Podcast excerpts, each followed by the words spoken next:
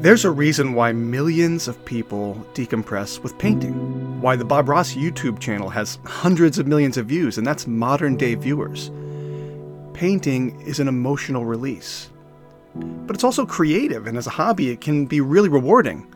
But painting is also messy, it's expensive. It represents a luxury of time and resources a lot of us don't have, and in a time when everyone and everything is competing for our attention day in, day out, while we're doom scrolling, a lot of us have dreamed of sipping a cup of coffee, slowly, methodically attempting to recreate a beautiful landscape, just one patient brushstroke at a time. But if you're like me, two working parents, munchkins, school, it feels like a pipe dream, some something for retirement. Not anymore. I'm so excited to dive in with the creator of Vermillion. Effectively, this is an oil painting simulator in virtual reality, but it's so much more than that. I think Thomas, who we're about to talk to, has unlocked something really beautiful here. This is VR Pod, the virtual reality podcast. I'm Danny Porter. Let's dive in. We are here today with Thomas Van Den Berge of Mountain Studios, talking to us from South Holland, Netherlands. Uh, welcome to VR Pod Podcast, Thomas. Yes, hi Danny. Thank you very much for having me on the show.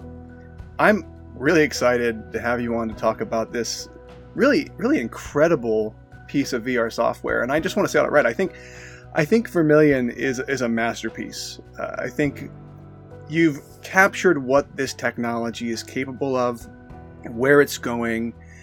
Uh, so to kick off, why don't you just tell us a bit about yourself, your journey that led to you to create Vermillion? Yeah, so um, I've been uh, a professional uh, like Unity and Unreal developer for the past like six or seven years. Um, and my first introduction to VR was when um, at my company where I was working at the time uh, for my employer, we got the Oculus DK2, like the development kit 2 in like 2016 um, for just one one small project we big, we did back then. But when I first tested the device, I was immediately like, you know, awestruck, you know, like the first VR experience, like, you know, this is really something else. Um, and since then, like, really the VR bug has bitten me, and um, I want to do more with it. But at the like the the job I was doing was um, for museums and for um, commercial like enterprise use. Um, and there wasn't that much of a VR market. So I was always like hoping to get a new VR project, but the, usually it was just like regular like projection mapping or touchscreens or phone based AR and not a lot of VR going on. So I've always been sitting on my hunger to do more with VR, right? So I started doing it in uh, in my spare time and got the the original um, Vive headset. Um, and then started prototyping, you know, doing projects in Unity or Unreal on the side. I did like a project where you can ride on a dragon's back and uh, fly around, you know, I just started testing stuff. And then um, I don't know, um, I think at the, the end of 2020 and going into 2021, my girlfriend and I decided to go on a trip around the world, right? So we quit our jobs and um, we wanted to do a six month travel, first to Southeast Asia and then to South America but then COVID hit, right? When we were in, like even not even halfway into the trip, we had to return haphazardly because you know everything was closing down. The locals were very wary of tourists. You know, we had to come back. So we uh, came back to back to Belgium, stayed in an apartment that was luckily available to us because we uh, didn't have a place to stay for ourselves, right? We also couldn't go to our parents, obviously, because you're not allowed to see family members, not allowed to see friends. So we were kind of locked off in this back in this part of the world, feeling down because we had uh, quit our jobs, uh, we had to quit our our, our travel, most importantly. Um, so I was kind of looking for some peace of mind. I kind of rediscovered um, Bob Ross on YouTube. You know, he has this really zen quality to him and I figured, you know, this could this could be like a fun thing to try in VR you know, to paint along with him. So I made a quick prototype, um, and uh, yeah, I posted on on LinkedIn, which was my only social media back then. Uh, didn't have Facebook or Twitter. um, and uh, yeah, even though I only had like 60 or 70 contacts, it, it went kind of viral. You know, there was a lot of uh, a lot of positive feedback from it, and it seemed to be like a thing that people wanted to do. Right, there was like a lot of people who resonate with the idea of finally being able to paint along with Bob without, you know, the actual cost of, of all the setup, if you have a VR headset. And yeah, kind of since then, I, I just kept working on it. You know, I kept um, I kept at it. So yeah, that's basically the origin story of uh, of how I got around to making Vermillion. That's awesome. I, I love that Bob Ross is also kind of at the heart of this story because everyone oh, yeah. everyone I've told about this has been like, wait, my cousin even the other day, he's like, you're telling me I can pull up a YouTube video of Bob Ross and sit there and paint like a wet on wet style painting in VR, and he was all over it. He's like, he's like, well, I'll see you next year. He's like, I'm, I'm out. um, so I know you've you've had an active uh, Discord channel for some time, and I heard about Vermillion was coming to Quest 2 several months ago. I, am in um, an immersed co-working channel, and someone was like, "This is going to be the next big thing." And he's like, "You can get a if you go in, they're beta testing it to the to the standalone Quest." What has the response been like since going from you know the, the early stage with LinkedIn to to an active Discord to tethered VR to now bringing Vermillion to this very large untethered audience. I mean, I'm seeing it everywhere. So what, what's that been like? Yeah, it's been a, like a steady growth. You know, starting off with um with it being just me, you know, during development, and then I, I put up my my Discord channel pretty early. Uh, and there were like you know I don't know two people in there just idling, waiting for something to happen. And then um, I I announced it, um, and, and I think maybe June or something of uh, of last year originally that, that was coming to Steam. Um, and then I was lucky that Upload VR um, picked the story up, um, and they said I was going releasing in in um, in the summer. And then my first beta testers started rolling in, right? So I was being very very lucky with some very talented beta testers in the original phase who are like digital artists and traditional artists and they've been like, been really vital in giving good feedback and I've implemented all of it into making the experience what it is today. Um, and then yeah, with Steam, it was it was organically quite successful. You know, when it when it launched, uh, even though I had like zero marketing and also no idea how to do any kind of marketing, it was still in top selling for for over a week. You know, even like top three spots. Um, so yeah, there was definitely like a lot of resonance with people who want to try this. Um, and the same now with the with the Quest release and yeah, I mean, it's it's just so amazing that there's this ever growing community of people, um, and there's always like two camps. There's the people who have never painted before, and they're like, you know, I I didn't even think I had an interest in painting, but I've picked it up and I can't put it down since then. You know, they really discover this new side of them, which I think always is amazing. And there's also people who are um, either traditional painters or digital painters who are used to creating and they really see the benefit of it. You know, they they really enjoy the way the color is mixing realistically. Uh, and then mostly just saying, you know, even today there was a new review saying like, you know, I love painting, but I hate the mess of it. I hate the setup. You know, you need to you need to get all your stuff out of the closet, put everything up. You know, by then you've already wasted an hour. Uh, and then by the end of it, you need to clean everything back up, you know. So and now it's just like okay, you put on the quest, like even especially now it's untethered, right? Just put on the quest and done. You know, you're, you're ready to go instantly.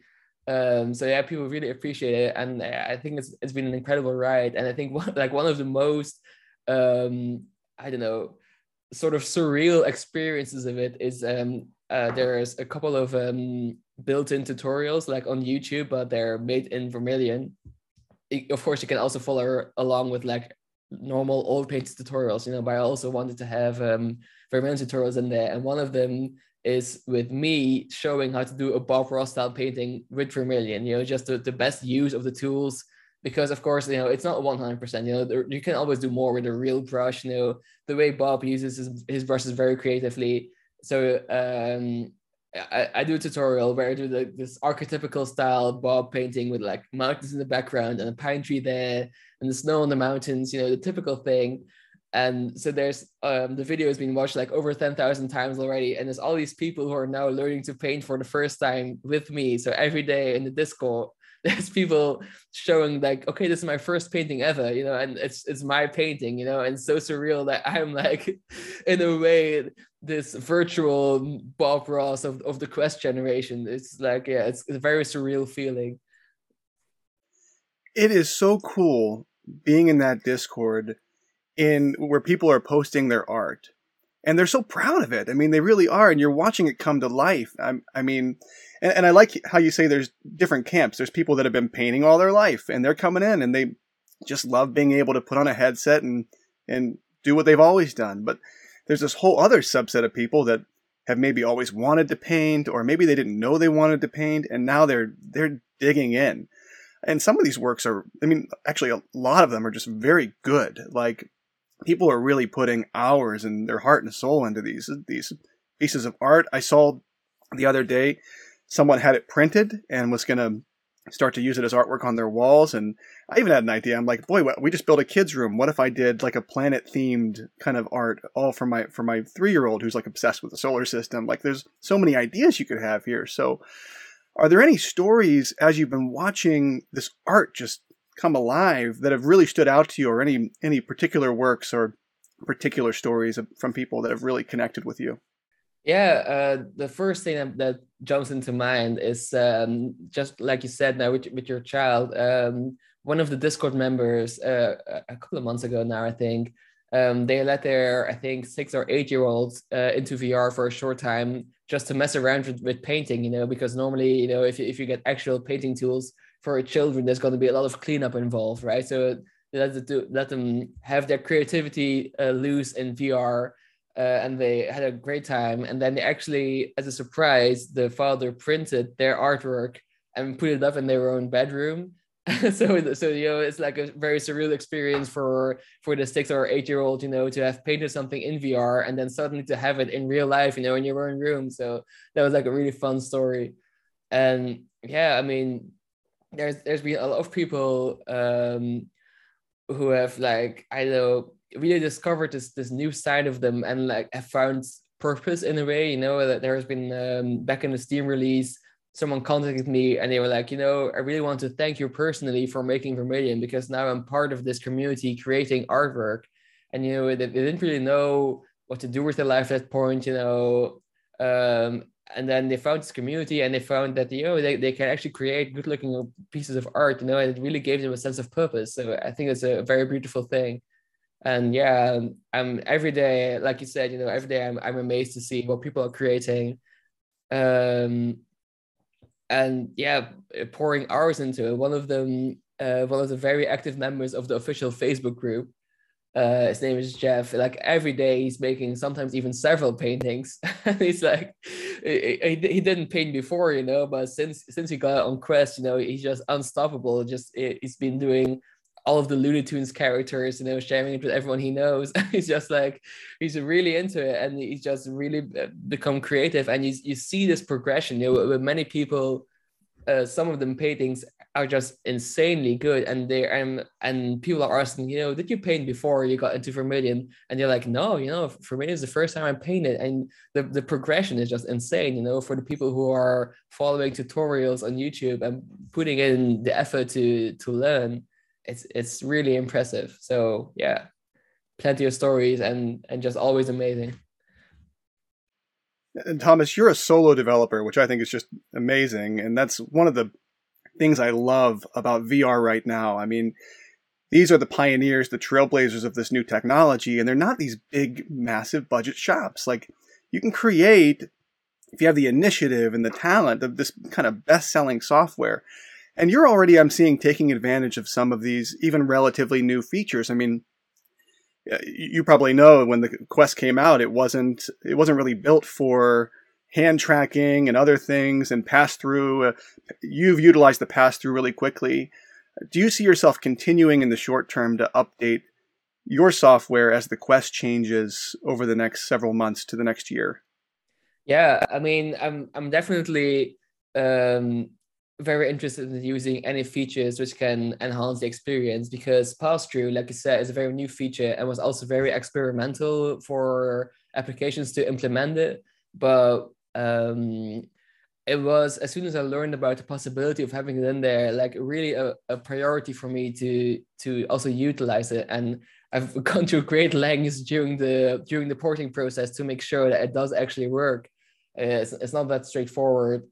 Um, but it was something which I knew would give like a, a huge benefit because I think one of the especially for VR, one of the big um, like hurdles to its use is that you're locked off from the external world which is beneficial if you want to you know? If you want to be uh, fully in the zone free of distractions that's amazing. You can just immerse yourself in whatever environment but sometimes you just want to sit in your living room and still be able to talk with your partner or have a look on on your baby if you're sleeping well you know? You don't want to be completely closed off you know? I read this article from the from a journalist who said like you know ever since i became a father i was unable to use my quest anymore because I can never have like a second of not being able to check if they're okay, you know.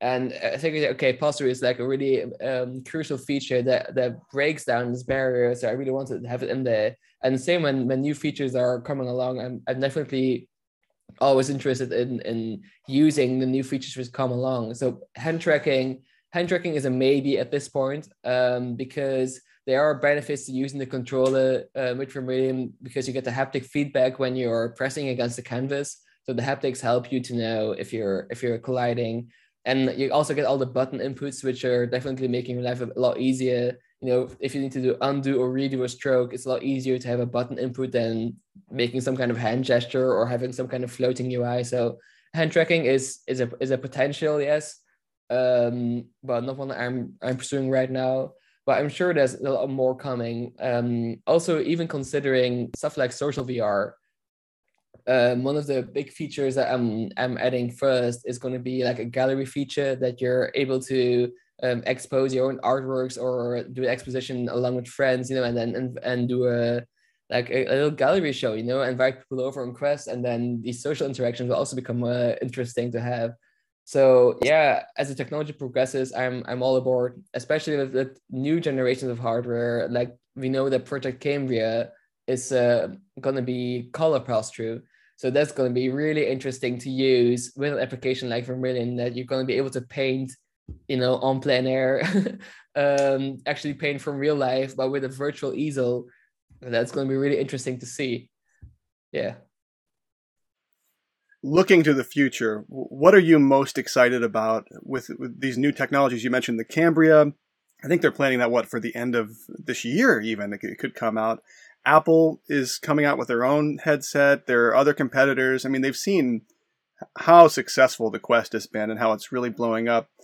Uh, you know, looking way down the line, what are some when the as the hardware changes? What are you most excited about as a as a developer of VR?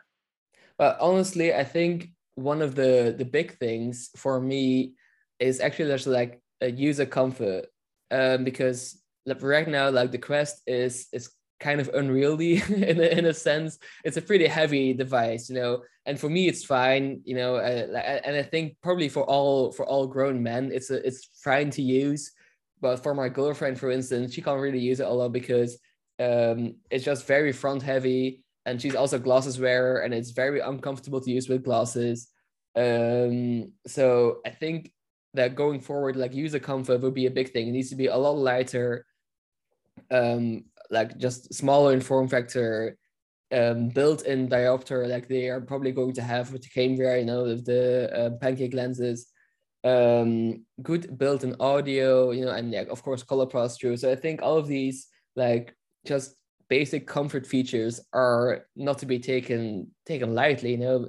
Uh, i think even more important than adding stuff like um like i don't know mouth tracking which is i think one of the features which are also coming soon i think like just basic comfort is, is a lot more important because you know you open up to a wider user base and the possibility of using the, the device for you know longer sessions i think people who are using their headset for more than an hour are really like the ones who are really diehard right now. It's it's you know there's still a certain fatigue to it. You know, it presses against your face. You you yeah. get the weight of the of the device. You know, so uh, I think that's it's going to be a, a, major a major thing just to have like a super lightweight device uh, on your head instead of you know this big this big old clunky toy which you currently have to put up with.